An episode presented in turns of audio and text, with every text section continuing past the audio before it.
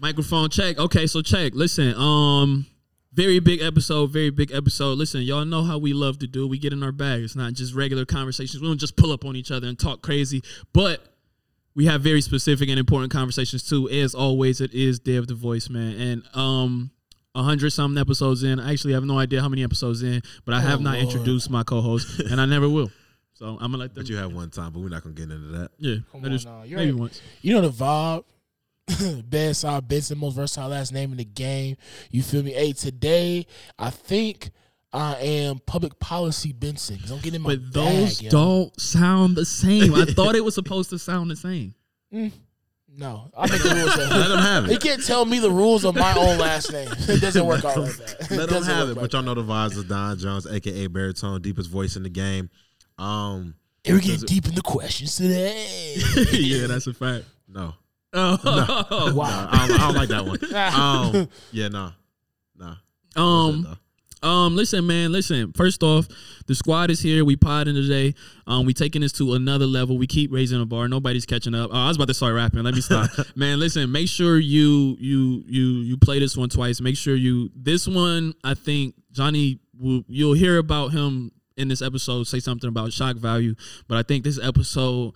Um, it's it's not necessarily shock value that we going for, but it's like some very specific things that everybody needs to be paying attention to in this episode, man. So I'm not gonna hold y'all up. Make sure y'all like, subscribe, vibe in the words of the good brother bedside, and leave some Yeah. reviews. Stop going on this Apple podcast, listening to this podcast, and not leaving reviews. So make sure you leave reviews on Apple Podcasts.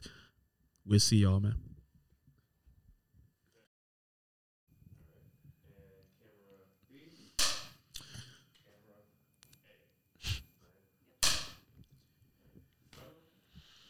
What up? What up? What up? What up? What up? What up? What up? Listen, hold on. How do I? I'm, I sound good. Give me a thumbs up. I sound good. Okay. Sure, we live? Yeah. no. um. Listen, man. So this is how we gonna do this episode. As you know, we have what I would say, fellas. First off, I'm never introducing y'all. We're not even doing the intros right now. But what I'll say is that we are working to constantly expand our range a little bit. Try to get in that Beyonce level of content creation. Put us at the top of that pyramid. Um. So today is something that we have that that we locked up in a vault. Something that we work on, worked hard on. Um, but it's special, man. And this is for for the people that started with us in day one. This is for the people that listen to this podcast in our backyard. People that are from where we from, even though of course you know. Shouts out to Germany. Yo, come on now. yeah, We're shouts out, international. Shouts out to shouts Germany. out to whatever Japan, military Germany. base is listening on? Germany. Yeah, Shout Hey, out to all some- the Brockwurst. Come me? on now, man. um, shouts out to wait, Don. It's somebody. It's like I don't. Is it Japan? It's like one. Is it Japan? like one in It's like two people in military bases across Yeah. the country that listen Come to this on now, podcast, man. man. So shouts out to whoever you two now. people Protect in Germany serve and Japan are. Um, but most importantly, shouts out to everybody that's been a part of this and, and pushing us to even get stuff like done like this done. But it's probably about to be one of my favorite episodes, man. So we do have a guest in the building with Yes, us. we do. We do. We have the Cleveland Zone. Uh, Cleveland can't wait. Um, yo, come on, man. We got Justin Bibb in the building today. How are you? What's good? What's Doing good, well, King? man. Good. That's a good slogan, right? Cleveland can't wait. You like that? Cleveland can't wait, man. Yeah. I love it. Yeah, yeah, I yeah. love it. Listen, and I see, um, I see you got the Cleveland is the Cleveland is reason the hoodie reason. on. Uh, sponsored by Health Healthy. Great Yeah, yeah, yeah. brand in town doing big stuff. Midwest kids. Come on now, you got man. the LeBron hat that fast, man. Oh, Like, bro, you I've been, got- I've been got had the it before scoop. Had it. Bron got it. come on. You got the scoop, man. Come on, man. Who you had it think- I need, I need to find your connect. You know, Come I on, baby. Come on. Who you think brought Brian back here? um, Speaking of LeBron, I feel like I'm at the shop right now. Do you? Oh, yeah, yeah, yeah, yeah. We like those no- vibes. Hey, don't give yeah, us those no vibes, ideas. right, 'cause- yeah. Yeah, hey, know, listen, right? we execute on ideas. we, we you execute know. on ideas. Don't let us get it. Don't let us get it. Don't, don't let uh, Biden give us a stimulus. On, man. That's Stimmy, huh? Another round of the stimmy. nah, man. Listen. So I guess l- let's just start here, man. But I, I want to just check in with you. I think we always check in. These guys will tell you that I don't care, but I do care about how everybody on this podcast is always doing. They think I don't care about how they're doing, but I do care. So don't let them don't let them cap to you, man. But um. Uh, how, how are you? How is your mental health, man? It's a lot going on right now. You in a, a, a big political campaign, so Doing well. You know, um, you know, running for office in the middle of a pandemic is is not easy. yeah, yeah. especially if it's your first time. Yeah. uh, run for office. Uh, like many folks across the country, I have uh, Zoom fatigue every day. You're doing like 10 Zoom calls Yeah. back to back to back. Yeah. Uh, but what really gi- gives me a lot of energy and excitement is just really trying to find new ways to meet people where they are, you know, do voter engagement in a real, authentic way. Yeah. Um, and really just trying to find ways to really excite people about getting involved in this election and this campaign. I when, you love th- when you think about the fact that we had such a low voter turnout in 2020 in the city of Cleveland, Yes. and that was a big election Yeah. um, last year. And so finding ways to tap into that energy and excitement and just give people hope that the political process can actually work is a really big challenge, but we're trying to do everything we can to make that happen. I like it, man. Well, look, I tell you what. Um, we glad that you're here. We appreciate you coming through today. Um, you brought some good weather with you. We here. We ready to get this into. So we ready it. to get this started. So let's just go ahead and get right into it, man. You want to let's let's do it. Okay, bet. Um, I I would say let's start right here with it. You are one of, or honestly, let's just say it like this: you are Cleveland's youngest potential mayor right Yeah. now. Yeah. Um, like 34. I turned 34 April 26th. You turn Okay. okay, Yeah, so no. you about to be Yeah, yeah. yeah, so you're not You even that, make sure we drop Birthday a happy on the horizon, birthday. right? Yeah, I know. Yeah. Maybe drop this some on my birthday. That'd be a good birthday gift. I got you, man. Hey, it's gonna be your birthday month. Yeah, there we go, there we go. But yeah, so you so you one of Cleveland's youngest mayors, man, and and you talked a little bit about how um uh we we've had our our youngest voter turnout. How do you think that the city of Cleveland is ready for a mayor so young? Is is is, that role a young man's game Mm. or a young woman's game, or is Mm. that more of an experienced leader's game? Great question. You know, I'd say absolutely Cleveland's ready. And the fact that it, you know, we're at the tail end of the month in March Yeah. and, you know, thinking about the year our city and our country experienced in 2020, and yet I'm really the only announced credible candidate in the Yeah. race thus far, Mm-hmm. shows you that we got the courage to lead the city on day one. Yeah, yeah, yeah. Um, and I don't think age um, is a, a, a, a predictor of courage. Mm-hmm. I think the question is do I have the lived experience that reflects the pain and the hope Yeah. uh, and the struggles that folks are going through every single day? Absolutely. Yeah. Uh, do I have the management experience of understanding how cities work um, from the grassroots and the grass tops? Absolutely. And so when I think about what's at stake in this election, you know, the question should not be who the next mayor should be, Mm. but what kind of mayor we need. Mm. Um, and, I, it's the what we got to focus on as we think about what we need to move our city forward. I like it. I like it. So we, we may see these bids from older candidates like Yeah. Dennis Kucinich, Yeah. Zach Reed is going to be his Mhm. second time running up Mhm. to entering the race. If you if you were to win, how would you work with these figures? Like you know, uh, how would you learn from in your role too as well? You know, I- I think it's important for me to to say this. Um, I stand on the shoulders of a lot of great giants in this city. You think about the legacy of Carl Stokes, uh, being the first black mayor of, of, of a large city of, of a large city in this country, um, and he really is a scion of politics in Cleveland. Um, and you know, I would also say, you know, the current mayor, Mayor Frank Jackson, has been a good servant to our community. He's managed the city's um, money well. He's been a, a- important um, you know, he, he helped weather the economic crisis in 2008. Um, and there are many good public servants working in City Hall right now.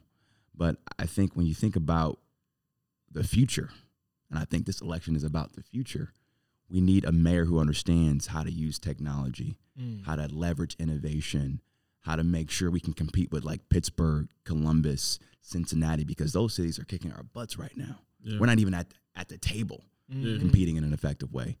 And so um, I got to make sure I can work with anybody, right, who believes in that vision Mm-hmm. and you know having a constructive, effective uh, relationship with city council and other elected officials has to be a part of how I get that done. Um, because I'm not naive to think that one mayor can solve all these problems. Yeah. Right? We got a 1.8 billion dollar budget, over 8,100 employees. We can't solve child poverty by ourselves Yeah. right? We can't bring back communities like Mount Pleasant, where I grew up, by ourselves. Mm-hmm. So it's going to take a mayor who can work with the council folks in Mount Pleasant and in Clark Fulton, a mayor who can call up the CEO of the Cleveland Foundation or the Gund Foundation and get more grant investment where I need additional capital to invest in our neighborhoods. So, you know, I think having the the the leadership and the ability to say, you know what, I can't solve all these problems by myself, but I want to be a good teammate and a good partner with you Yep. to lead the city forward needs to be a key ingredient of the kind of leadership we need in every sector in this city. So with the rumors, you know, the whispers of Basheer Jones um, running as well, um, it seems that you all have two different agendas. Um, so how do we kind of avoid pitting two African American black candidates against each other? Yeah. You know, I- this is democracy, right? And I welcome anybody uh, to get in this race because if we have a competitive election with competitive candidates, it's going to make me a better candidate and make me a better mayor. Um, and I, I think Basheer Don- Jones has done remarkable things in the community of Hough, and we need more young black folks running for office and getting involved in politics. Um, and I would also say, and then push back on that is would, would say that I don't think our agendas are that different. Mm-hmm. I think Basheer wants what's best for everybody in the city, just like I do. Right. Now we might have different policy visions to get there, um, but I think we share the same desire and passion for making Cleveland a better city, Yeah. particularly for Black people. Mm-hmm. Um, and you know, I think it's important to have a healthy dialogue and debate about how we get there, because you know, our residents have different opinions as well. Yeah. Uh, and and the agenda for Black people is not a monolithic agenda, Speak on it. right? Yeah. And all Black people don't think alike, Yeah. right? And Yeah. so it's okay to have more than one Black candidate in the election. Mm-hmm. And and I think it's it's healthy for our community to have that debate because we become a stronger community by getting in the trenches and having those hard conversations. Yeah. You know, you um I, I guess we we started we hinted at it when we started this interview, but you talked a little bit about your campaign slogan, which um is super catchy, super um important. Come on, baby. Come on now, yeah. Great marketing. Yo, listen. Great marketing. Hey, they lucky man. we not dropping bombs Yeah, this yeah. week. Hey, man, we. but, um, um, so Cleveland can't wait is the the campaign slogan. Cle- Yeah. Cleveland can't wait is the the pretty much what I like to when I was thinking of it and when I heard it and, and first saw it. It's the energy that you Mhm. putting into into this Mhm. campaign. Mm-hmm. Uh, when when you when you think of Cleveland can't wait and the sense of urgency that it gives both the voters and you and the other leaders that are in office, where do you think maybe some of Cleveland's past leaders went wrong or lost that energy or that sense of urgency with taking care of some of the needs that we that we as people in Cleveland, in Ohio, in the Midwest felt like Mhm. this is a problem and it needs addressing. You know, uh, the the first thing I would say around that is I was really affected personally after Tamir Rice was murdered in Yeah. 2014. Mm-hmm. and it hit me in a different way because you know I just moved back to the city um, from New York then, and I was trying to understand kind of where the community was in terms of change, and there was all this talk about the Cleveland Renaissance. We had LeBron coming back that year. Yeah. Um, you know, we got notice that we were going to get the Republican National Convention. Right. Um, we're at the precipice of seeing nearly ten billion dollars of concentrated economic investment to bring back downtown and other neighborhoods Yeah. in the West Side, and there was this talk of the Cleveland Renaissance. Um, but when you look around the city at that time, you know, I started to you know have this question in my head. You know, there there are the great these great symbols of a Renaissance, but where is the substance Mm-hmm. of that Mm. Renaissance? And then you have Tamir Rice.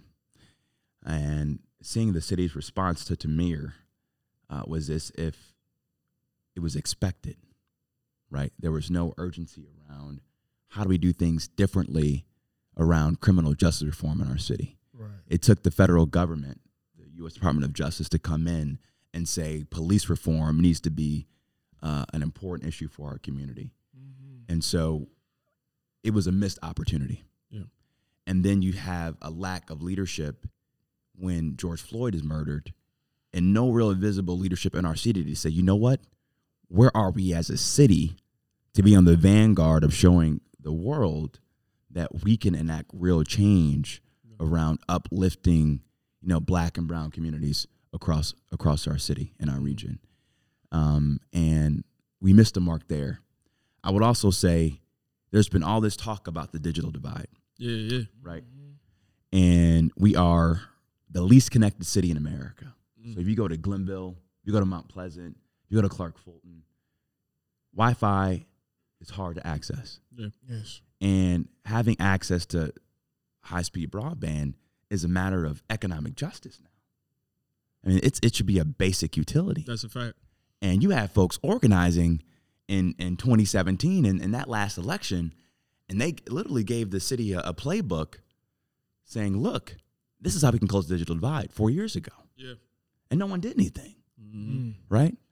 AT&T wanted to, you know, advance 5G, but the city was asleep at the wheel uh, to make sure that they were laying the right kind of fiber Mm. to, in order to do that in certain neighborhoods, Yeah. right? So you have an active private sector partner come trying to come to the table and think about a way to address this, and we don't have a sense of urgency. Yeah. So what, Uh, where does that sense of that non sense of urgency urgency comes from? complacency. You know, you have folks that have been in, in politics for their whole life. They they've they've gotten their pensions all set. They've gotten their power base solidified, and they're comfortable, The cruising. right? And it's all about them. Yeah. And until we have a, a, a political culture in this community that demands more, that expects more, that holds politicians accountable, then we won't see that real change. I'm I'm not getting into politics because I needed a pay increase. Yeah. This is a pay cut for me, Yeah. right? I'm not I'm not getting into politics because you know I, I I I want to see my name in the headlines, Yeah. right? I'm doing this because I think our community deserves better Yeah. right? And you know, and we need to set the standard high in terms of who we elect, uh, and and really just change that narrative because for far too long we've let folks who've been there forever just get away with getting along to get along. Yeah. This is what it is. You know, it it is what it is. Culture. Yeah. Come on now. Mm-hmm. I like that little flex. He said, "Yo, I ain't doing this for the bread now." Yeah. On. I mean, No, but That's the um, so you've been like you've been these high um executive positions, you know, CSO of uh Ur- Urbanova, that's right. and then um also too you're at KeyBank for Yeah. a minute too as well. Yeah, yeah, So that might get off the perception that you might be a businessman first, yeah. you know.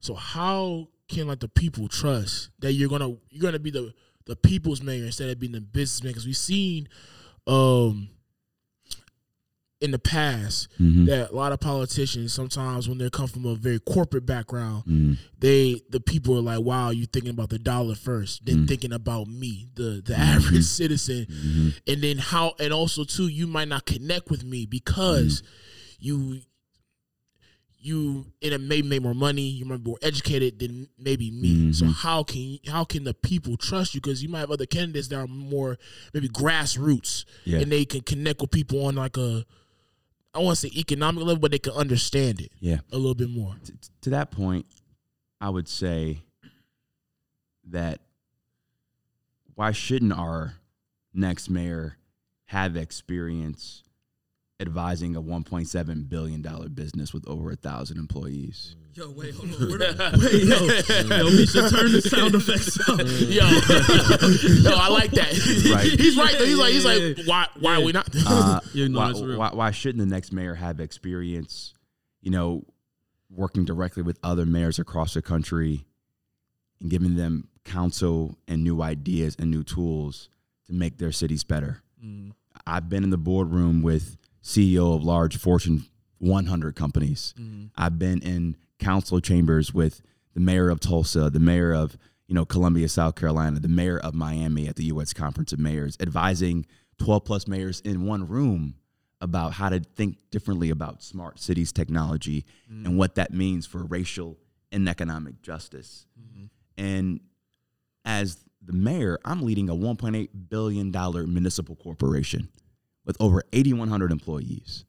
And so my experience in negotiating large contracts, getting deals done, navigating politics of a public corporation board that's publicly traded in the New York Stock Exchange, and how to make sure that our materials and our strategy is on point, Yeah. right, for our shareholders. That's experience that can help turn around City Hall. Mm-hmm. Um, and I don't think that that experience makes me less attractive to the voters because Mhm. I'm still a kid from Dove.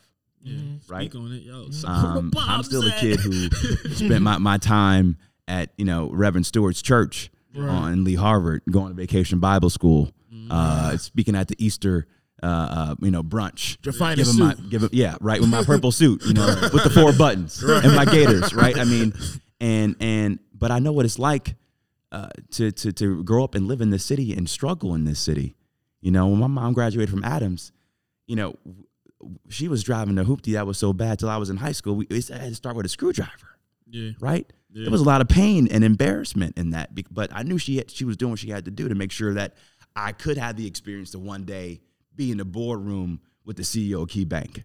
Yeah. Imagine if every kid from Mount Pleasant had that opportunity. Where would this city be? Thriving. Shout out to mom. And so we have we have to change this narrative that to be a public servant that I have to spend my whole life being a career politician. Hmm. Because we had more politicians who had experience leading nonprofits, leading businesses, leading uh, schools. This whole city would be a lot better. Yeah. And we need more diverse folks running for office to change the game. That's mm-hmm. how this stuff gets better. It mm. doesn't get better by having the same people do the same thing all the time. Yeah. And Right. that's the key to making this community better, in my opinion. I like it. So so sticking with the the entrepreneurship and technology Yeah. um of field, um, how do you plan to create attractive opportunities for tech developers uh, to move or invest in Cleveland, and even set up their headquarters here? Well, I, I think this really boils down to having a, a culture at City Hall that believes in technology. Yeah. When you look at our website, guess when our website was last updated? When? When President Bush was in office. Oh my. Yo, in I was early gonna guess 2000s. like 09. Yo. Yeah, like it's, bad. it's It's bad. bad. The fact that if you're a parent, you can't go online and get a rec schedule, right? Or what's going on at the pool or to host a basketball tournament. Yeah. It's simple it's, things. It's ridiculous. But who do they? It, it's I don't know. Let's just say, or is anybody? Are there any entry level positions or people or interns or young? People. Who's the people? webmaster? Yeah, right. Where's the webmaster? I, and and I think it's for them. It's just let's let's just do the basics and that's it, Yeah, yeah. Yeah. right? But I mean, you have what's going on in Miami. It's just phenomenal right now. The mayor Mhm. essentially just launched this effort, which we should definitely do in Cleveland, where you could start a business from your smartphone. Yeah. All the permits right here, one stop shop. That's crazy. right? Um, you think about the fact that you know we can't essentially find a way to have parking perm- uh, permits, um, um, um, uh, our meters. Yeah. Why can't we not pay a meter by the Right? phone? That is mean, ridiculous. Yeah. But I go to you know you go to Shaker, Cleveland Heights, Chagrin Falls. They have smart meters, Yeah. right, in their parking lots. Mhm. It just doesn't make sense. And so these are basic things we should be doing, where you know other cities were doing a decade ago. Yeah. We're 20 years behind. Mm-hmm. And so I think by starting to change that culture as mayor, Right. then you know folks will say, you know, Cleveland is a tech friendly place to invest and grow a business. Yeah. I mean, I think so. I have like I have two questions. I want to start with just this to follow up with, Yeah. with what you were just saying about uh advancing Cleveland technologically. Um, but so when you talk about that and you talk about things that we may need as a city, are there any specific plans that you have for the CMSD Mm. school district Mm-hmm. because and for the people that's listening and you know from people that's listening in the Midwest, East Coast, West Coast, Germany, Japan, whatever military International base that is. Yeah. There, talk, talk your talk. Seriously, there. You guys Yeah, going but- global. Yo, I'm gonna always do the humble flex. Come on, baby. I'm gonna get them off. Yo, Come my on man now. said 1.8 Yeah. billion dollars. Yeah. I'm- if he's I'm gonna flex, if he's gonna flex, we're gonna flex. We gonna flex. um, but so so I'm talking about the Cleveland school districts and, uh, and all of the public schools in Cleveland. So when we talk about those schools, are there going to be any ways that we can expect or anything that we can look forward to seeing done as far as invest in tech or even the Mhm. education in tech for our school district? Because essentially, I that is where we will see the tilt change. I think the first thing we have to do uh, to turn, truly turn around CMSD and have a highly competitive public school district in the city because Yeah. that's table stakes, Yeah. right? I mean, for us to truly be a, a city where we can attract families to stay and grow our tax base, Yeah. public education is essential to that. So, Mhm. I mean, first and foremost, you think about the fact that about a third of our kids haven't logged online since the pandemic started. Right.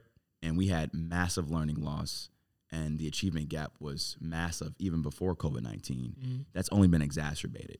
Mm. And so, as mayor, I intend to lead and have a strategy to address the learning loss we've seen due to COVID 19, whether that's having year round school or year round mentorship programs, whatever it takes, we have to do something to address that learning loss Yeah. due to COVID 19. I would also say we've seen dramatic disruption in public education due to this pandemic Yeah. that I think we need to really lean into um, and not waste this moment to kind of do things differently in education. Mm. You know, I want to make sure that if you're a high school student in CMSD, that there's an opportunity for you to have year round um, learning where you're actually having an internship, Yeah. year round apprenticeship program, so that when you graduate from CMSD, you're not only graduating with a high school diploma, but you mm-hmm. got a credential Yeah. That's a fact. Mm-hmm. right? So you mm-hmm. can, you know, say you don't want to go to a Ohio State or OU or American University or Howard, but you actually want to go to Lincoln Electric Yeah. and, and be an IT analyst. There's a pathway to the middle class when you graduate from CMSD with the right credentials to take that job that don't require a, co- uh, um, a college degree. Yeah. Yeah. And so, as as as as the mayor, who controls not only CMSD, but the Workforce Investment Board, and who is the CEO of that board, and helps architect that strategy, I need to connect those systems to work together, Yeah. so that I'm working with industry, um, and and those in demand sectors Yeah. to align our curriculum inside CMSD, so kids have the skills they need to graduate to be workforce ready. I like it. I would also say that we need to have more robust after school programs throughout the city. That's what That's saved a, me, Yeah. Yeah. right? Mm-hmm. Yeah. I mean, because when I left the schoolhouse, mama said, You're going to be in science club, spelling bee, you're going to do something, mm-hmm. right? Because all hell was going to break loose when I left the school building, mm-hmm. Yeah. right? Doing whatever God knows what I was going to do. For sure. And so we need to make sure that we have those wraparound services in every neighborhood. And those services need to be of high quality uh, to make sure that kids are busy all the time. Do you think it's like, and I'm seeing this? Do you think it is a? I've seen a trend that we're we're kind of like investing like charter schools a little bit more, but we're not investing in like kind of the our legendary schools like our Glenvilles, our Adams, our Collinwoods. They even saw like Collinwoods want to combine with Glenville. Glenville at a one point in time, and people Yeah, were like, yeah, uh, back on that. Yeah, it was yeah. a little tricky. You you go to Glenville, that's like going to a college. You feel Yeah. me? Yeah. Yeah. yeah. But how do you kind of want to combat that, or even that too? We seen and we heard Basheer in, the, in, uh, in our previous interview, he was saying that you know um, the CEO of CMSD he wants to Mm-hmm. get him out of here. You feel me? But Yeah. like, not saying you might be on that extreme, but to a sense, like, can you tackle that real quick? For me? Yeah, you know, I think this is about making sure parents have choice Mhm. uh, of high quality, right? Choices to send their kids to a high quality school Mm-hmm. in every zip code in this city. You know, I think there are some very effective public charter schools that CMSD actually sponsors, and they are a part of the district, Right. and we should invest in those. I'm adamantly against um, for-profit charter schools, particularly with no accountability, uh, because you know kids are going to these for-profit charter schools, uh, and they're taking taxpayer money that could be going to public schools, Yeah. right? And preying on parents who may not, you know, have all the right information they need to figure out where this to send their kid to school. Right. And so I think it's about how do we have um, quality choice in every neighborhood. And you know, as mayor, I got to do everything I can to make sure I'm in. I'm giving parents the agency to dictate what does choice look like, and what do we need to do to make sure that you know if a school isn't performing, we got to close it and open up a new school with the right parent and neighborhood engagement that reflects the needs of the neighborhood. Because what's needed in Mount Pleasant may be very different than what's needed in Tremont Yeah. right? Yeah. and yeah. and our and our education um, strategy needs to reflect that level of nuance based on the conditions of those neighborhoods. And as mayor, I got to set that vision and lead that charge on day one. So when you, you spoke previously about, you know, we'll say extracurriculars and, you know, for like, so like an example of mine is, so a lot of my time was spent in the Cleveland Heights Rec Center growing up. That's where my mom dropped me off. I'll pick you up when I pick you up. Um, so like you said, kind of combating those those extracurriculars after school. Like, so what does that look like for certain cities? So like Cleveland Heights has a big rec center, but like South Euclid does not. Cleveland is, you know, uh, those are you know. Glenville's out there. It's it, they're, they're different. So what does what does that look like for you? Yeah. with those extracurriculars. Because even you could get to the boys and girls clubs. Those boys and girls clubs aren't as thriving as they used to be. Yeah. So I think the first thing we have to do, to, to your point, is identify across the city what are the most effective after school programs that exist. And how do we, you know, take city dollars and philanthropic do- dollars and other private sector dollars to invest and scale those programs across the entire city. Yeah, That's the first thing we have to do. The second thing we have to do um, is do what what we've seen in New York and other cities like Cincinnati as well, where you know they have a children's cabinet led by the mayor or another governmental leader that essentially quarterbacks and coordinates that kind of service delivery with all the key stakeholders like the social work providers, like the Boys and Girls Club, uh, to make sure that we have a coordinated uh, strategy around investing in what works. We don't have that kind of coordination right now. And as mayor, it's my responsibility to do that. Yeah. Um, because I can identify pockets of money inside CMSD, inside my rec center department to make sure I, I can scale and invest in what works, but also hold these programs accountable. Uh, and the county also plays a large role in this because they administer essentially all of the social uh, programs that come out of the state and federal government are at the county. And so, as mayor, I have to work with the county executive as well to coordinate that effort. You know, I tried to do this uh, when I worked for the county executive in 2011, and we laid out a complete strategy to, around doing it. And so, there are models that exist out there. We just need the political leadership and the courage to try to get it done. Yo, you know, I think um luckily enough, well, I, I don't even know if luckily is the word, but obviously uh the four of us right now that are in this room and in this space, we have uh, some information and education on when you when you bring up things and, and conversations that involve technology and education. Um, so we were doing some homework, right? Uh, and a big issue that surrounding cities of Cleveland have had recently are cyber attacks, right? Mm. And this is this is changing the tempo a little bit, but uh there was a cyber attack on the food bank and because of the cyber attack, they ended up having to halt their services for a day. Uh, there was a cyber attack at a business in Solon called Thermodex, Mm. and the result of that was they lost sixty five thousand dollars because of the cyber attack. And then also, yo, it sounds like I'm talking about the streets Get, right get, now. get in your bag, but man. Also, we like, bag, man. we're like all everybody is personally facing cyber attacks. Mhm, like mhm, everybody, mhm. regardless of what social media platform you use. He sent me that email. Somebody in Singapore trying to log in your account. Every yeah, every time my Hulu. Oh, they're coming is- for the stemmy. Dude, there's somebody named Jeffrey that I just made Or a profile pay, or the for. PayPal stuff. That Come on now. Yeah, dude. yeah, yeah. So so so with with individuals facing cyber attacks and our small businesses and large businesses facing cyber attacks, how are we going to educate not just the kids but the the the the blue collars, the white collars. How are we educating the people who live here on cybersecurity? And, and even to take it to another level, is there any way that we can expect our leadership to help provide extra security for us? I mean, th- th- that's a really um, thought provoking question. Mhm. Um, it's something I haven't really, I mean, I haven't really thought about that much in terms of policy priorities, but I would say the first thing that comes to mind would be having a mayor who actually uses technology, Yeah.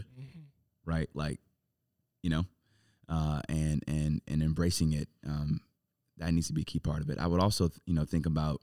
I know that um, CSU and CASE have launched the Cybersecurity Institute, Mm, Yeah. Okay. um, Okay. and there's a consortium uh, organizing around that for companies. hmm But you know, figuring out we can apply some of that education and training to the average resident Yeah. Yeah. and other small businesses as well. Mhm. I think go a long way.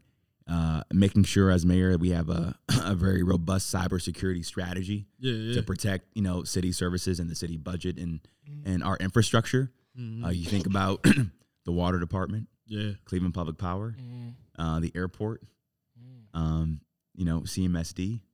these are critical assets that I need to make sure that I'm managing effectively and being a good steward of those assets to protect every aspect of our infrastructure, whether it's you know brick and mortar infrastructure or our cyber Yeah, yeah, uh, and yeah. technology infrastructure, Come right?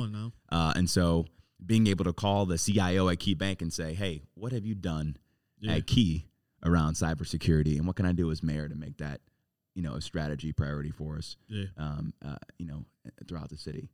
Uh, and having those relationships, I think, can go a long way as well. Can I? I want to add a quick follow up to that too. I, I think um, you. I was watching an uh, an interview between you and uh, the the the person who was interviewing you. His name is escaping me at the moment, but it was with the city. Club. Oh, damn, Alter. Yep. Yeah. And so this conversation that you all were having about past leadership and maybe even current leadership outsourcing Mhm. for guidance and information and education on how to run our city Consultant. Yeah. and hiring consultants. I guess for the people who may not be aware of that process and how that has happened, can you explain a little bit? Yeah, absolutely. And and and to talk more about the example in the interview, I was really talking about the West Side market, Mhm. and the city has hired a consultant uh, to come up with a plan and a strategy for the West Side market. And as someone who has been a consultant in my life, Yeah. you know, um, I think it's it's it's really an indictment on the fact that we haven't had any bold leadership to say, "I'm the mayor. It's up to me to make a decision." Yeah. And we can't use consultant reports as a scapegoat to make a decision. Right. Mhm. Um, and case in point for the West Side market, you know, we should maintain that asset and own the asset, but we are not experts at running a market. Yeah. Purely. Yeah. um, Ain't what it used to be. yeah, Yeah. exactly. And so, um, how about we find a best in class operator who understands how to manage a really phenomenal market experience and, you know, have them run the market while, you know, they, we hold accountability of that operator because we maintain and own that asset. Yeah. Um, and I think it's important for us to have a mayor who can be decisive, Mm. but also recognize that I won't have all the answers. If someone says they have all the answers to you now as a candidate or as mayor, they're lying to you, I like the transparency. right? That's real. And I'm gonna make sure I'm gonna have a team that says, you know what, if we, if you don't have the answer, Mayor Bibb, um, let's go figure out what the answer is and come back to you and give you with a set of choices to make Yeah. and I'm going to use my my experience, my Mhm. judgment, and my competence to be the man to make the decision in the room. Right. That's my job as the CEO of the city, mm-hmm. and I think that's the kind of leadership folks deserve. So in this city, people. Eh, how can I put this? People describe this as a black and white city. Mm. Yeah. You yeah. know, and mm-hmm. I say that not. I say in the terms of race, but I say in the terms of too just how we operate, just from economics and everything like that. We're a very segregated city, so like You know you're very educated when you say economic. I've been I've been walking around saying He put a little. British spin on it too. Economic. Hey man, come on now, baby. They, you know, He's got come that on. YSL on. He's Come feeling himself now. right now, like that. You know, that's what it is. Hey, go on, baby. nah, but um, so we understand that the white median income in the city is like around sixty thousand dollars, Mm. sixty thousand yearly, while the black median income is around thirty. That's half. Two X. yeah. Two X. Yeah. You know, and then we know that black unemployment is three times higher than our white counterparts in the city. You know, as mayor, how do you want to fix that? Because it's kind of it seems like, you know, every day we just see people that look like us. Mm. We're, we're struggling. Suffering. It's spe- and I and I and I and I'm me personally. I don't want to just keep blaming on COVID because that was, that was a problem Before way COVID. Before Yeah. we was coughing. you feel me? Like Yeah. way Right. before we was coughing, we, we wasn't coughing up dollars. It, it's been a problem for 50 years. So how can you, if you if you become mayor, how would you fix that? I mean, symbolically, I I would say I would say this on, on- off the jump. I think the campaign we're building is, is starting to bridge that divide between East Side and West Side. Yeah. I think we've let um, race-based politics undermine our city for far too long, Mm. pitting you know one side of town against the other side of town. Yeah. Um, and I think we all, as just citizens, we got to get out of our comfort zone. and do things differently and move differently to truly build a unified city. That's the first thing I would say. The other thing I would say, um, we got to be real about the fact that until we get communities like Mount Pleasant, Lee Harvard, Hough, and Glenville, and Buckeye, and Clark Fulton humming again, the city will never be successful. Yeah. Never. Mm-hmm. Right? Doesn't make sense to have a thriving downtown and urban core if my grandma, who's still on Dove, can't walk within 15 minutes and have a grocery store that sells fresh fruits and vegetables. Yeah. Or it takes her 30 minutes to get on a bus to come downtown if she wants to do business with the city. Mm-hmm. That's a shame.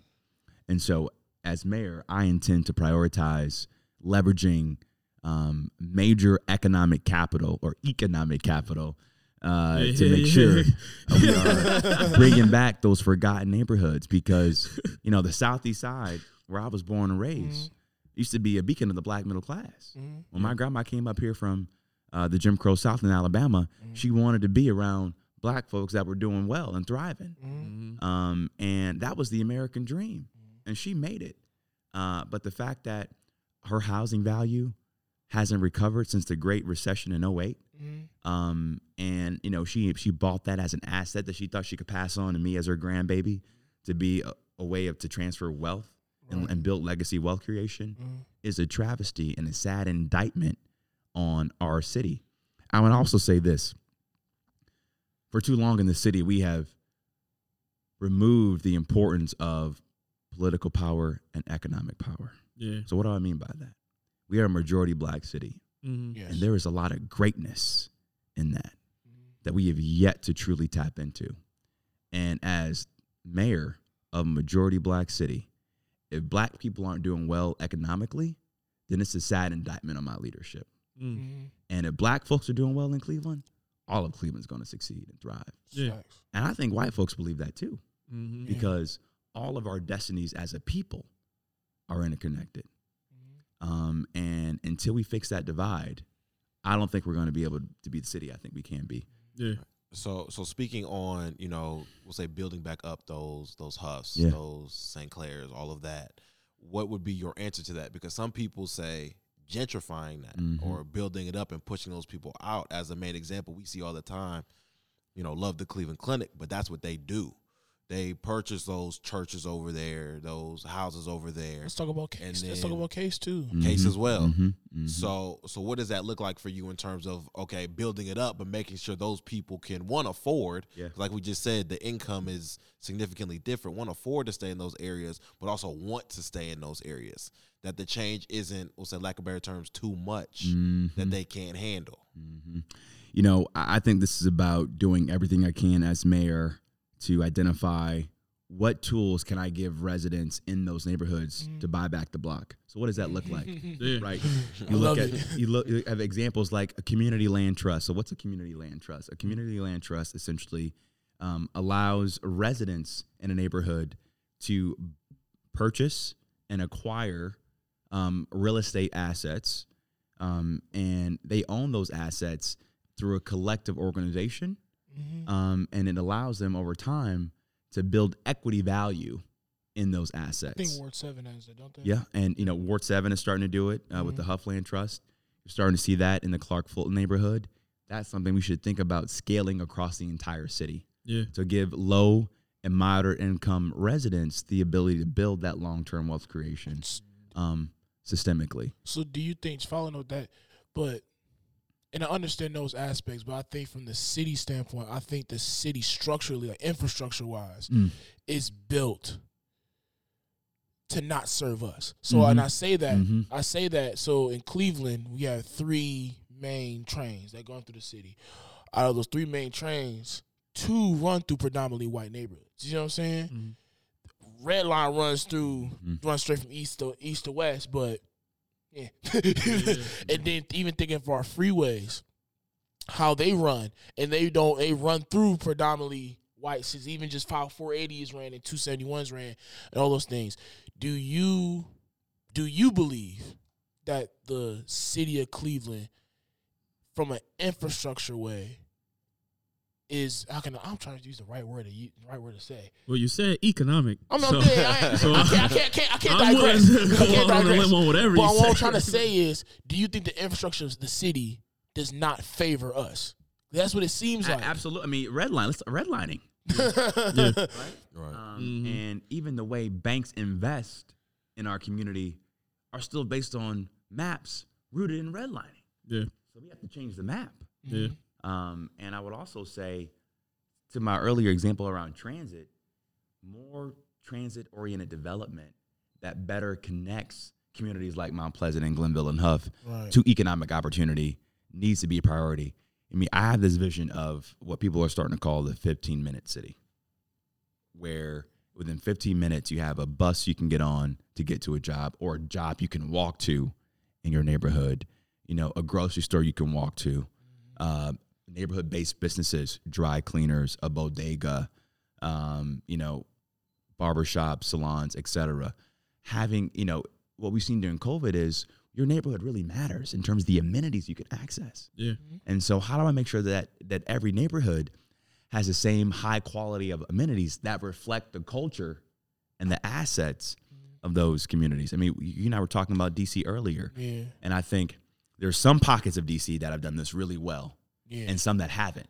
yeah. Um, and I think when you stop building with the people, that's where you get gentrification. Yeah. Mm. But I think it's important for us to just start to have a different conversation about this word gentrification Mm. because it means so much, and it's such a you know a, a loaded term nowadays in the political lexicon. Negative connotation too. Yeah, right. And I think that you know my grandmama would tell you she wants some money, she wants investment to come to Mount Pleasant. Yeah. She yeah. wants to see some cranes in the sky. Come on, right? So, yo, right? Crane on Right? To. I don't want to have to coast Solange, but like you know, I mean, Nah, uh, nah, but like sure. it's important. I mean, people want to see their neighborhoods being built up, Yeah. uh, but they want to see you know people from the neighborhood working on those jobs Right. and, and getting those wages and owning owning the construction company that got the contract to build that grocery store in Hough Yeah. or in Mount Pleasant. Mhm. And as mayor, it's my responsibility to hold folks that are investing in the city accountable to that standard. Yeah. And we got great examples. You look at Maynard Jackson in Atlanta, first black mayor of Atlanta.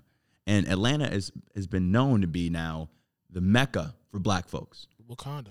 Um, I and know, right? and that and, and, and Maynard started that because when they read that that the airport in Atlanta, Maynard said, "Look, if I don't see a black engineering firm, uh, uh, you know, a, a black contracting firm uh, doing construction, uh, that airport ain't, ain't getting done." Yeah. Right. Yeah. And so, what's in the best interest of um, the least among us in underserved communities will be in the best interest of everybody. Yeah. And we need to hold everybody to that standard in terms of economic investment uh, in the city. so we spoke about the wages, you know, the the difference in you know black versus white. So now you know we're getting to this conversation.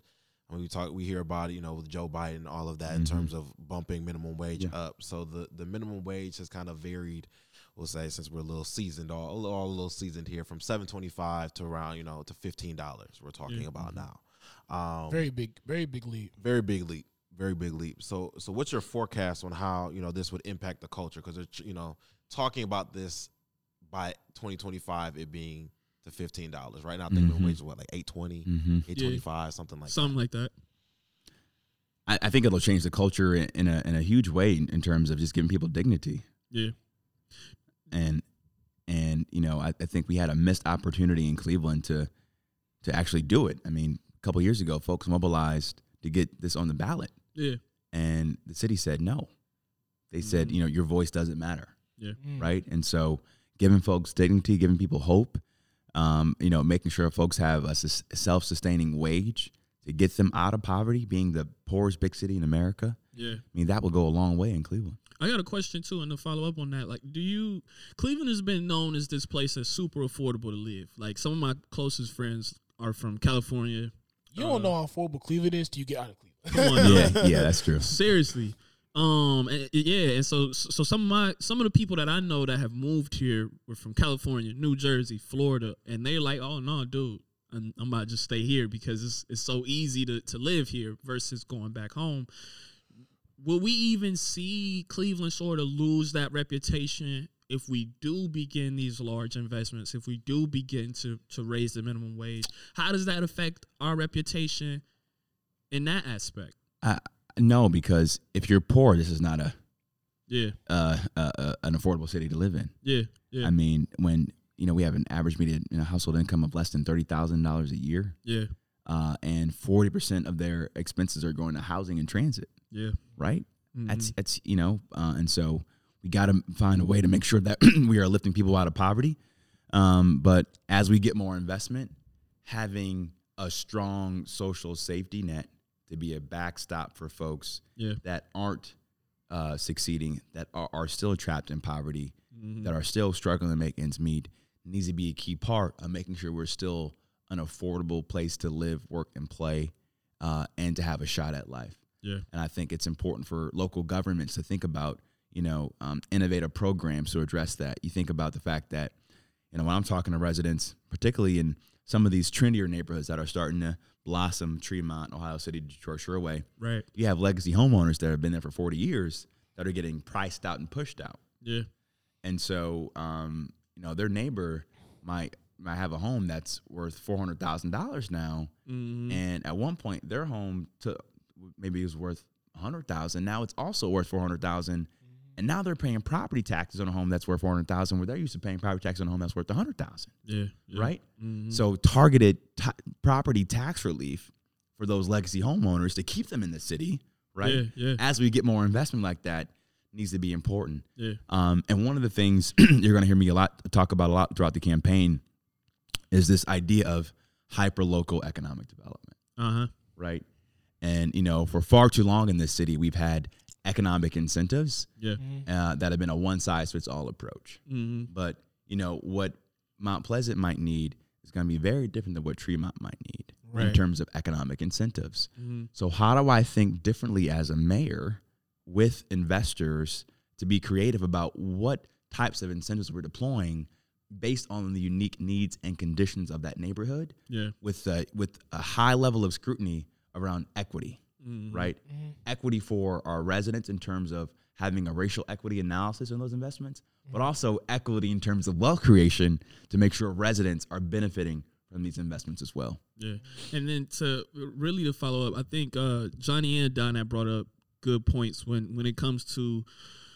So one thing that you had referenced earlier is is sort of not drowning our political races and debates in uh, or not baiting people with with these race debates, Mhm. right? But when we look at, I know Johnny, you had mentioned that Cleveland has been looked at as a black or white city. Yep. But then also we do have other populations here, and even though blacks and whites are the majority, we do have a a, a strong um and healthy Asian population Mhm. here in the city. A Latino Um, community E- growing. Yep. Exactly. Mhm. And, and so, what do you think it may look like to unify all of these fronts on a political Mm. basis?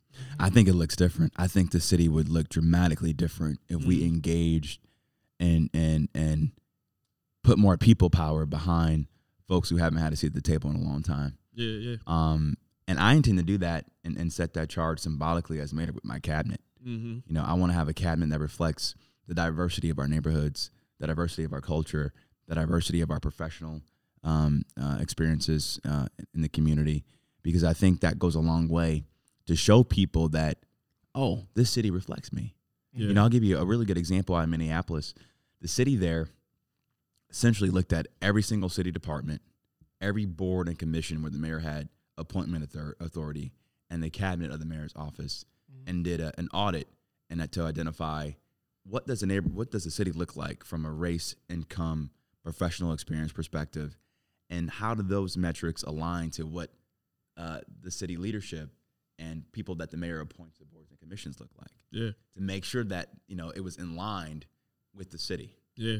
Um, and I think by having that kind of strategy and operationalizing that inside City Hall, it would really it would really go a long way to make sure folks feel like they have a seat at the table and their voices are being heard in, inside city government. I love it. I love it. So, over the past like year, years, Yeah, yeah. we've seen Cleveland um rise in violence Mm-hmm. in the city. You know, Mm-hmm. so even from Cleveland police released a report saying that you know crime has gone up, murders has gone up forty two percent, and a lot of that can, is contributed to gang violence. You know, so I think I believe that the response to that was having the FBI task force Yeah, creative. um, combating gangs and gang violence. But besides that, besides that method, you as a potential mayor, how can you just other methods Yeah. of like just from either community policing, from any other ways you think of, and how you think we could combat this rise in crime We in got to city? we got to fundamentally rethink policing in this city, man. It's broken. Yeah. Bottom line is broken. Mhm. Um, you think about the fact that we spent nearly thirty million dollars over the last ten years to settle police misconduct claims. Yeah. That's thirty million dollars less that we can invest to close the digital divide, Mhm. to, to fix these potholes that continue. Come to, on, to hit my Yo, hey, pocketbook. yo, he's attacking and, the issue. and- and the pocketbooks of all yeah, uh, yeah. many folks across the city. Um, and I don't say that to dehumanize the pain, but I say it to talk about the the weight of the economic um, and the moral case to make for us to rethink policing. And this is personal for me in a number of different ways. My dad was a cop Mhm. and a firefighter. yeah. My dad was actually one of the first black cops in uh, black cops in Cleveland Heights, um, and he did both jobs for for nearly thirty years. Um, you know, I I, I had to bury a family friend last uh, year. She was Sorry the thank you. She was the 131st homicide uh, in this city, Yeah. uh, and you know what what struck me was I was a pallbearer in her funeral, and all her friends were you know Instagramming live Mhm. the burial, Wow. Yeah. Yeah. and it's like our kids have normalized that trauma. Yeah. There was a lot of trauma. some eh, we have to tackle that trauma and Right. so there are a couple things i want to do uh, as mayor one uh, we truly need an independent civilian review oversight board Mm. in the city that has meat and real accountability to hold our police officers accountable Mhm. and this isn't about being anti-police this is about you know giving cops and good cops the tools they need to do their job better Mhm. Yeah. Yeah. um, secondly, you think about what other cities are doing across the country. I love what we're seeing in Columbus to the south of us. Um, they're going to start to pilot having social workers and mental health professionals, you know, go with officers to nonviolent dispatch calls. I like it. Mhm. Um, so this co-responder model is something we should definitely do in Cleveland to make sure we're, we're starting to tackle that trauma that I talked about to address some of the root causes of crime. Right. Um, I would also say there are a couple of different models coming out of Stockton, California. Uh, someone I, I admire a lot, uh, former mayor Michael Tubbs, Yeah. has done a lot of creative things in Stockton to address uh, gang violence. One idea I'd love to think about in Cleveland is called the Advance Peace Initiative, Yeah. Yeah. where essentially they go to talk to gang members and say, look, you can get out of this gang, right? And we're not going to lock you up, but what do you need? You need a job? You need a GED? Does your grandma need six months rent? Right, Like, that's what, what, what you super, need? yeah, What you need? Mm-hmm. Why? The root of why you're in the Yeah, gang. like Yeah. w- Right. uh, what, what will it take for me not to lock you up, for you to stop committing this crime, and and and, and then really start to kind of you know turn your life around? What do you need, Yeah. Right. uh, and how can I help? Mhm. right. Um, and what we've seen in Stockton, dramatic reductions in gang violence and gun homicides. Yeah. Uh, Sacramento has started to pilot this initiative as well. Um, and so those are types of interventions uh, that we should start to do in Cleveland to, to tackle some of these issues that we Right. talked about. And it goes back to my earlier comments about what happens when you leave a schoolhouse. Mm-hmm. I remember when I was in, at, at kindergarten at Corlett in Mount Pleasant, and my cousin Chris, who who who, who who's also murdered during my second year of, of, of grad school. Sorry to hear that. Thank you. Yeah. Um, you know, the gang started to talk to me when I was in kindergarten. Mm-hmm. They started talking to my cousin Chris when he was in the third grade. So my mama hearing that, she says, "Oh, I, I got to keep this kid busy." Yeah. And it, when you know, but we have parents who are struggling day in and day out just to survive. Mm-hmm. Government's got to step in and, and try to help meet that hit, hit that gap and, meet, and and try to solve that problem. Yeah. And so it goes back to meeting the whole needs of our community, and it's beyond just policing, right? It's it's meeting the whole needs of our residents to make sure they have what they need to succeed and thrive day in and day out. So, since we're talking, on, I want to switch a little gear real quick, but let's talk about community trust. Yeah. Community trust within the city. So, on February twenty third. yeah, yeah, I know- I know where it's going. Yeah, I know I'm going with it. Yeah, yeah, yeah, yeah. Ken Johnson, Uh huh. f- 40 years of being a city councilman, Mm-hmm. was convicted. Uh, not convicted, was indicted on 15 charges. I want to, I want to say that. Let me, let me switch that real quick. Yeah. Indicted. I want to say that indicted. Come on now. Of 15 um, felony charges like conspiracy to commit theft, of a federal program, aiding and assisting preparations of false tax returns, tampering, witness tampering, falsifying records on a federal investigation. But even though that's kind of a big indictment, but over the like from 2010 to 2017, we've seen like 171 uh, federal public convictions in the city. Mhm. You know, how do we deal with corruption in the city of Cleveland? It's it, it's getting it's gotten out of hand. As elected mayor, how how can you ensure that trust back? Because from and if from my understanding, let me know if I'm wrong. Even after those indictments, he's back on city council Mhm. Within the week. And as a, a citizen looking at that, that knowing that a city councilman of 40 years is stealing money from this from, from his Mhm. ward that he Mhm. serves and he's indicted and he's back on city council within the week like you know like it's nothing big and he's on the zoom call how you as a mayor how can i how can you gain that trust back from me I gotta I gotta embody it, and the fact that I was the only one um, out of any member of city council or any presumptive candidate for mayor to call for his resignation speaks to the kind of mayor I intend to be. Mm. Um, Yeah. Corruption will have no role or play no part in my administration as mayor, and if it does, I'm firing anybody that's accountable for that. Oh, I love when they get to talk about firing people. spicy Right. uh, he's on the spicy and, sauce and, and so um, and I you know and I want to make sure that my, my my cabinet and my administration prioritizes accountability and transparency.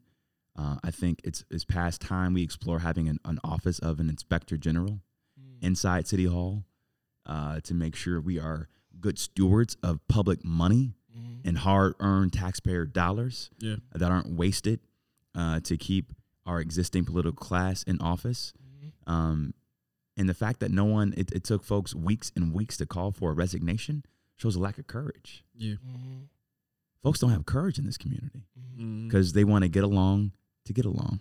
Yeah. do you, do you think that because for how can I for it to be that many public like federal public convictions, you know what I'm saying? For that Mhm. for this long lasting history of corruption. How I look at it, I'm just now now I'm just I'm, now I'm doing my thing. I'm potty. Yeah. I'm potty. That tells me that it isn't just one man just just doing his own thing. He's got caught. It's a culture. It's a culture. It's a culture. Yeah. It's it's it's a lot of people looking a blind eye, Mhm. and it's normalized. hmm So you come from a long normalization doesn't happen overnight. It happens over years and time. Mhm. But you being a, a younger individual, you coming in into a culture that might be grassrooted in corruption. How do you think that? And not even saying how you can how can you combat it, but how you think you can maneuver around that because it's kind of like the new guy coming to the mafia table and they've been doing. I mean, not, I'm not saying Yeah, mafia, but like they've yeah, been doing yeah, stuff for yeah. so long one way, and you're coming in. They're like, mm, we we've been doing this like this. How can you not get? I guess I don't want to put it in simple terms. Little Co-opted. broed. yeah, yeah, yeah. I mean, I'm still the mayor, I call shots. Yeah, I'm about to turn the sound effects all the way up. right? like Yeah. I'm the mayor. Yeah. You, you, you're gonna play by my rules or don't play at all. I love it. Yo, yo, come on, man. We need that. We need I love it. Yeah. and, and and that's the kind of leadership people deserve. Um, because as mayor, it's not it's not my seat. Yeah. I don't own, you know, City Hall. It belongs to my grandma Sarah. It Yeah. belongs to you know Paula Camp, who I met in Ohio City. It belongs to my you know the the woman I met at the post office who lives in Lee Harvard, Yeah. uh, Deborah, who Yeah. said. I, ain't- I ain't never heard of you. I heard you kin to Leon, Leon Bibb, and I read some good stuff about you in the paper, and we need some change. Yeah. So you got my vote, Yeah. right? That seat, the, the seat belongs to the people, Right. And so I'm I'm just doing the people's work. Yeah. Uh, and so it's up to me to lead with that kind of trust and, and hold myself to that standard and hold myself accountable uh, in order to do that. And I'm not bringing any baggage because I ain't no career politician, Yeah. right? Um, I'm doing this because I want to serve. Yeah. And so that that that's gonna be my ethos, and I want to make sure my cabinet also has that those same values, and I'm gonna work like hell to make sure that everybody that works in City Hall, from the electrician in the Public Works Department to the to the head of economic development, shares that same vision and strategy, and I'm gonna hold all of them accountable to get the job done. I love it.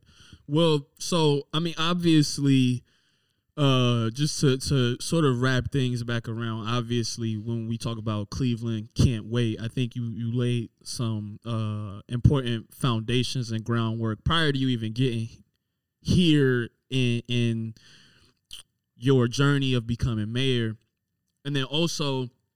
I think you've gave some amazing explanations and some amazing amazing opportunities for us all to educate ourselves and dig even deeper into some of the things that we talked about today.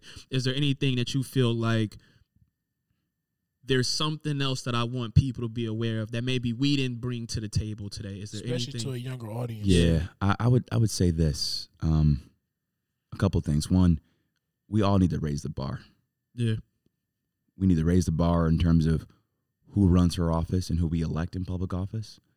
Uh, we need to raise the bar in terms of how we lead our nonprofits, how we lead our businesses. Right? You know, you guys got to continue to raise the bar like you're doing, Yeah. having hard conversations with folks like me about who want to lead the city and how to make the city better. And so, I think this is a moment now in 2021.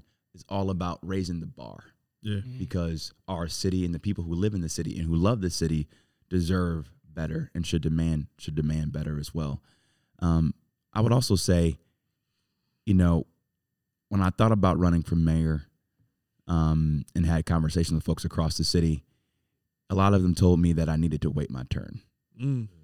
yeah, and um, that I needed to start on council or run for the state house. And, you know, fair advice. But um, I grew up in the church. And one of my favorite stories is the story of Moses hmm and uh, Moses in the burning bush. And if you know about Moses, Moses, Moses was chosen by God to lead uh, uh, the Israelites out of persecution yeah, right? And um, when Moses came across that burning bush, uh, you know, God said, "Okay, I've chosen you to lead. Now go lead." But Moses, said, "Look, I, I ain't never led nobody. yeah, yeah, yeah. I don't have a PhD in leadership. Uh-huh. I can't speak. I, I, I, how am I supposed to lead?" And God says, "Look, man, I, I'm not here. I'm not hearing all that. Are you available Yeah, to serve?"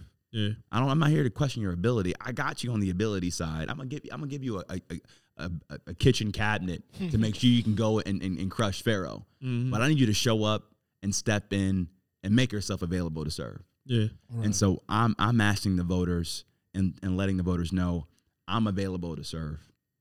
And we all need to make ourselves available to serve because our city needs new dynamic leadership to really change these issues. Poorest big city in America, mm. 50% of our kids living in poverty, mm-hmm. the worst city in this country for black women, It's ridiculous. right? We all got a role to- to play, right? To build this movement to change the city. And so I can't wait. We can't wait. And Cleveland can't wait. pew, pew, pew, pew. So, so, so, final question. Yeah. that I love to ask. These guys look at me all the time like, "Dang, you about to ask it again?" Yes, I'm going to ask the question What? again. Yeah, Right? So before you go, we need three words, not just describe you as a mayor, but as a man. So Mm. three words that you would use to describe yourself. Humble, um, empathetic, and I'm I'm gonna have a two part word here: action oriented. Put that little hyphen in there. Lot, yeah. Right, There's a lot of syllables in that. right, sure. yeah, Yeah. yeah, yeah. But you My know campaign manager would tell you like I'm like, what are we doing? Let's go. You know? yeah, yeah. But you know what? Just from just having this interview, um, well, I wish you the best of luck I through your appreciate. Yeah. through, your, that. your through your that. journey. I think you're bringing up the issues that they're not the issues that are the attention grabbers, they're not the money ones, Mm-hmm. and but they're the ones that need to happen. They're the issues that a lot of people don't understand, and that just comes from just a plethora of issues from just e- economic and um, education and stuff like that. However, but though these issues that you're bringing up, which I very do appreciate, you're bringing up issues that need to happen and that they're not just immediate change for tomorrow. You're thinking 20 years in the future. Mhm. You're thinking about ways you can catch us up to Mhm, cities mhm. and then go beyond well, while other potential candidates are maybe thinking in the ways of how can I how can I get the attention? How can I say the shock value to get elected. to get elected? And then from there, and a lot of those things are social justice issues, Mhm. you know, and dollar signs when it comes to it relates to them, but they don't understand how invest technology and how you think. You think in a very strategic way that maybe a lot of not say constituents, maybe you know, the people that you want to serve might not understand at one point, hmm but I think it'll be good for them in the long run. Mhm. And I'll however, however that however I just said what I just said, Yeah, it's gonna that's taken. helpful. That's helpful. But yeah, yeah, it- yeah. that's my thought process. Just hearing you speak and how we just had a dialogue, that's what I'm thinking of. We got to get back to the basics, to do the big things. Yes. and those things are mutually exclusive. Yeah. And as mayor, uh, it's going to be my job to get the trend line going in the right direction, so that the next mayor, because I'm not going to be mayor for life. Yeah. I can tell you that. Are you not pulling a Frank? No. Yo, Um, hey, I didn't want to say Hey, yo, yo, yo. He, told, he, he said no. um, but you know, after two successful terms as mayor, I want to see us by 2030 be the best city in, in the Midwest. Yeah. Right. Love it. And be the best mid-sized city in America. Yeah. I think we can get that done in the next decade, and I'm going to work like hell to make that happen. It's crazy I love how it, man. it's crazy how Cleveland infrastructure is made for a million people. Yeah. But the but Yeah. the but the total population is around three hundred thousand. And then like you said, the the election last last election was like I think it was thirty thousand people that voted. It just kind of tells you like the, the decline. Yeah. I used to work with a dude. They used to tell me all this stuff we used at work. Amazing person. oh, well, shouts out to him. Shout out to Jeff. Shout, yo, shout, shout out knows to Jeff. exactly who he is. Yo, no, no, shout out Yeah. to Jeff because he working like the housing department too for Cleveland. shout Okay, out to Jeff, Jeff. We lit. see you out here, Jeff. Next now, time. Jeff. Um, but most importantly, though, Justin, we appreciate you. Thank you And for We having appreciate you coming through. Appreciate we appreciate you all making um making the time to have this conversation um and doing the work, building the foundation that you've built um and working for the things that you are aiming to tackle. I think those are things that people can look forward to. And regardless of how this uh this race turns out, I would still love to see you have a role in educating, influencing, and, and, and getting those things I'm not going anywhere. Please. Yeah, drop some No, bombs you know, on you that. know, I know what, if even if you do not win, I, I is very crucial. I think you play a very crucial part Yeah. in the advancement of this city. I think you're a voice that a lot of people don't want to do or don't want to say. And I think coming from you you looking like the looking like us, you know, Yeah. and them seeing that someone of us that understands our struggle is saying like, "Yo, we need to do these things."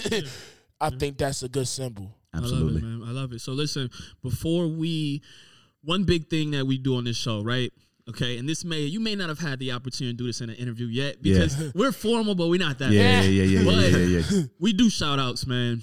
Do you have is it somebody that you like, nah, they gotta outs. they gotta hear my voice? Is it somebody What that you would love to shout shout out? Or just got, thank man? or anybody, man? Is anybody? Honestly, um, it, it's been a crazy uh, couple months since we announced the campaign. I want to shout out my, my family. Yeah, yeah. Uh, my mama been holding it down. Yeah. Grandma Sarah been holding it down. Um, my team, my campaign manager Ryan Puente, uh, and the whole campaign team been holding me down. And really, my tribe of friends. You know, Yeah. when I have Sure. rough days on the trail, I can you know call up my homie, talk about the new, the new Drake album that dropped, and like what tracks they're listening to, and not just talk about politics. Yeah. Because I'm in it 24 seven. Yeah. Uh, and so being able to just kick back with my crew and kind of my village uplifting me on, my dark days has really been a blessing to have. And so Yeah. just shout out to the whole Bibb Bibb village for uplifting me up. Well, I tell you what, whenever not, not like it's the Bibb Village. Come on, man. Listen, whenever you want to pull up on us, and we love music here, we Yeah. love the culture here. So Yeah. whenever you want to, when that certified lover boy does drop, I'm trying. I'm, trying, I'm, I'm, I'm waiting. Yeah, Yeah. I think you've. all- I think you've all heard some of the leaked version, Yeah, right? yeah, yeah. Yo, any, yo, any, any, anytime you want to pull up at night, we're like, we can, we can scratch the, we can put pause aside. You want to talk about just, you want to just talk? Yeah. Yeah, Pull pull, up, up, man, man. We love it, and, and, and, and we appreciate this, man. So listen, everybody that listens to this podcast, people that have been supporting this podcast, no matter where you at in this world, no matter where you at in this country, man, make sure you all tap in and get Like, connected with Justin vibe with Bibb. us, Yeah. Check out our And it's- website, bibbforcle.com, IG, Twitter, Facebook, we're everywhere. Got to make it happen, man. Until next time, y'all.